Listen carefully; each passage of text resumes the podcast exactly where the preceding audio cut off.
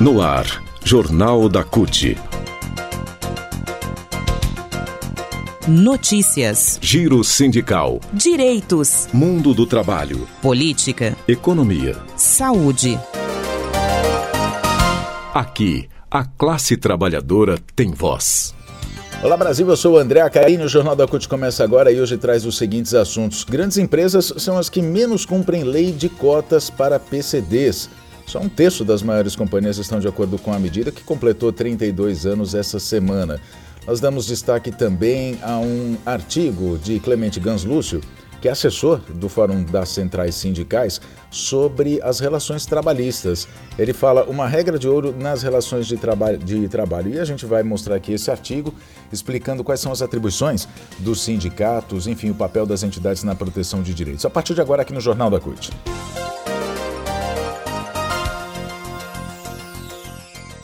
O Jornal da CUT começa então destacando aqui o artigo de Clemente Gans Lúcio, um tema muito importante para a gente conhecer de fato qual é o papel dos sindicatos, qual é a importância dos sindicatos.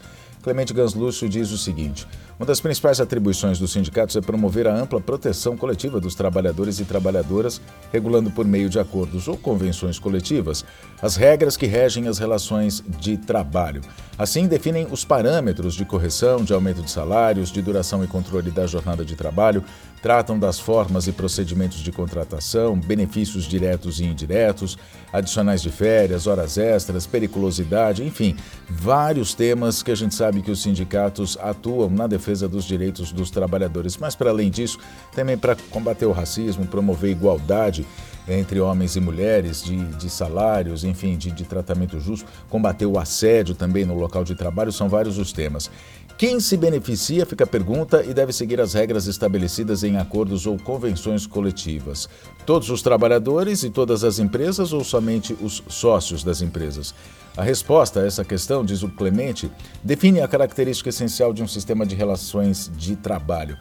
Ele explica que tem países no qual o sistema de relações de trabalho define que as regras estabelecidas pelos contratos coletivos protegem e devem ser seguidas somente pelos associados, sejam os trabalhadores, sejam as empresas. Ou seja, de um lado, somente as empresas filiadas a uma organização empresarial que negociou e celebrou uma convenção coletiva vão ter a obrigação de cumprir suas regras, e de outro lado, somente vão ter acesso às regras e delas vão se beneficiar os trabalhadores que são sindicalizados, aqueles que são associados aos sindicatos. Portanto, nesse caso, as empresas não sócias não precisam cumprir aquelas regras estabelecidas nos instrumentos coletivos e os trabalhadores não sindicalizados não têm acesso àqueles direitos ou àquela proteção. No Brasil, vamos falar sobre o Brasil, em muitos outros países, a regra adotada é aquela que formata um modelo diferente. A concepção que fundamenta o sistema de relações de trabalho aqui no Brasil considera um sindicato uma organização de representação coletiva de interesse geral, tanto dos trabalhadores como dos empregadores.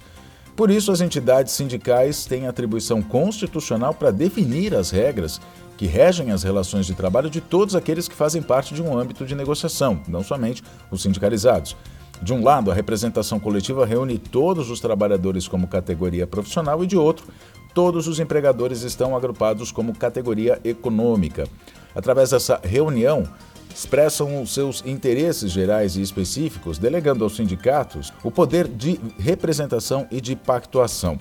A atribuição constitucional de definir as regras e normas para as relações de trabalho por meio de acordos ou convenções coletivas, que são vinculantes para todos os que participam de um âmbito de negociação, é uma regra de ouro. Quando a gente fala sobre acordo coletivo e convenção coletiva, vale a gente dizer, por exemplo, vamos, vamos citar o caso dos bancários, convenção coletiva de trabalho no caso do sindicato dos, dos, bancários, dos metalúrgicos, enfim, de várias categorias, é, das várias categorias. Quando é uma convenção coletiva, é aquela regra que é definida para toda a categoria e serve como referência para os acordos coletivos que são feitos por empresas ou por setores dessa categoria.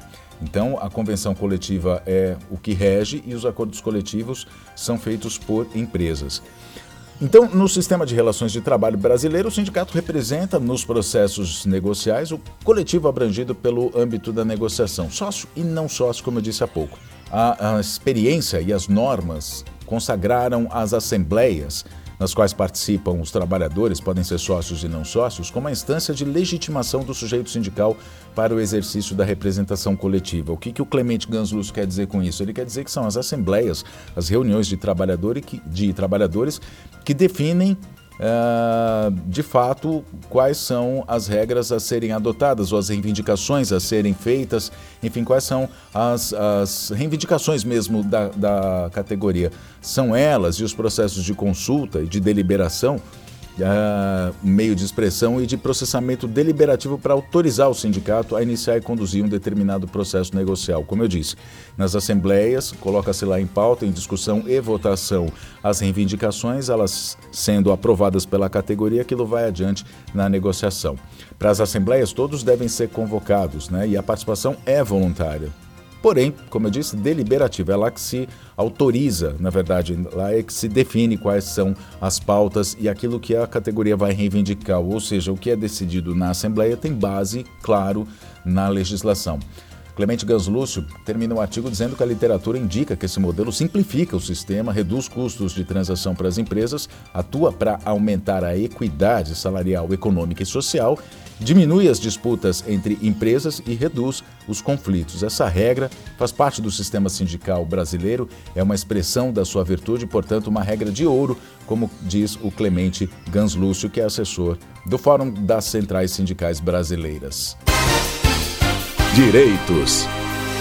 Agora o Jornal da CUT fala sobre o cumprimento da lei de cotas que completou 32 anos essa semana. Você sabia que somente um terço das empresas com mais de mil trabalhadores e trabalhadoras cumpre a lei de cotas para pessoas com deficiências? Índice que sobe para quase metade nas pequenas e médias companhias. Os dados foram divulgados pelo DIEESE na última segunda-feira durante uma live organizada pela CUT e demonstraram que, apesar de um grande avanço, a lei de cotas, que é a Lei 8.123 de 1991, responsável por definir os parâmetros para a inclusão das pessoas com deficiência, as PCDs, no mercado de trabalho. Isso depende de maior fiscalização para se tornar efetiva. Né? A lei precisa de maior fiscalização para se tornar efetiva. Durante o encontro, que foi organizado pela Secretaria Nacional de Políticas Sociais e Direitos Humanos e pelo Coletivo Nacional dos Trabalhadores e Trabalhadoras com Deficiência da CUT, o técnico do Diese, Gustavo Monteiro, apontou que nas empresas com mais de mil vínculos empregatícios, mais de mil empregados, o percentual de PCDs deveria ser de 5% em 2022, só que ficou em 2,5%. Já entre aquelas que têm entre 100 e 200 contratados, o patamar deveria ser de 2%, só que estava pela metade, 1%. Em âmbito geral, 38% das pequenas e médias companhias, empresas, cumprem a lei, enquanto somente 10% das maiores empresas atendem a essa lei, cumprem essa obrigação. Porém, conforme destacou o Gustavo Monteiro, do Diese, se o índice ainda está longe do ideal, poderia ser pior se não tivesse a lei de cotas. Segundo uma simulação feita pelo próprio Diese, caso a lei não existisse, só 13% das grandes empregadoras estariam de acordo com a iniciativa de inclusão, contratariam PCDs.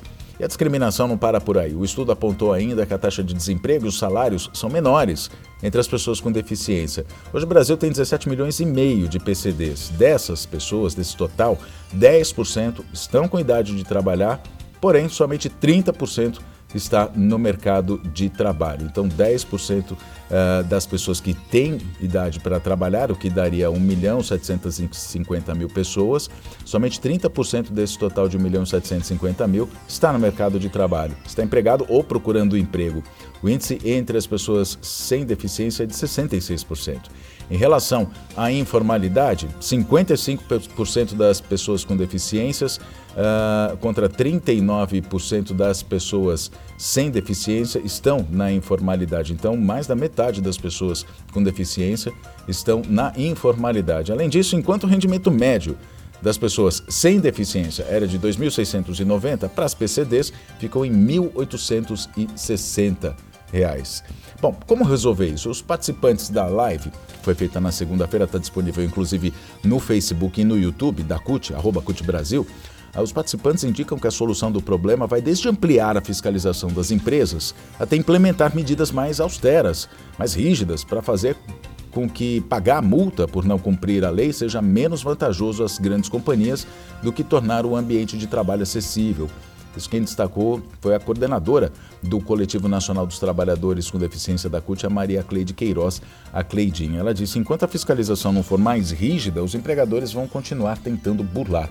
Só um acompanhamento mais rigoroso vai reverter esse quadro. A Cleidinha, inclusive, deu uma entrevista edições atrás aí do Jornal da CUT falando sobre as decisões do TST, que inclusive tem dado ganho de causa às empresas, flexibilizando a lei de cotas. Então, a Cleidinha, repetindo aqui o que ela diz, é que a fiscalização tem que ser mais rígida e só a multa não vai resolver o problema.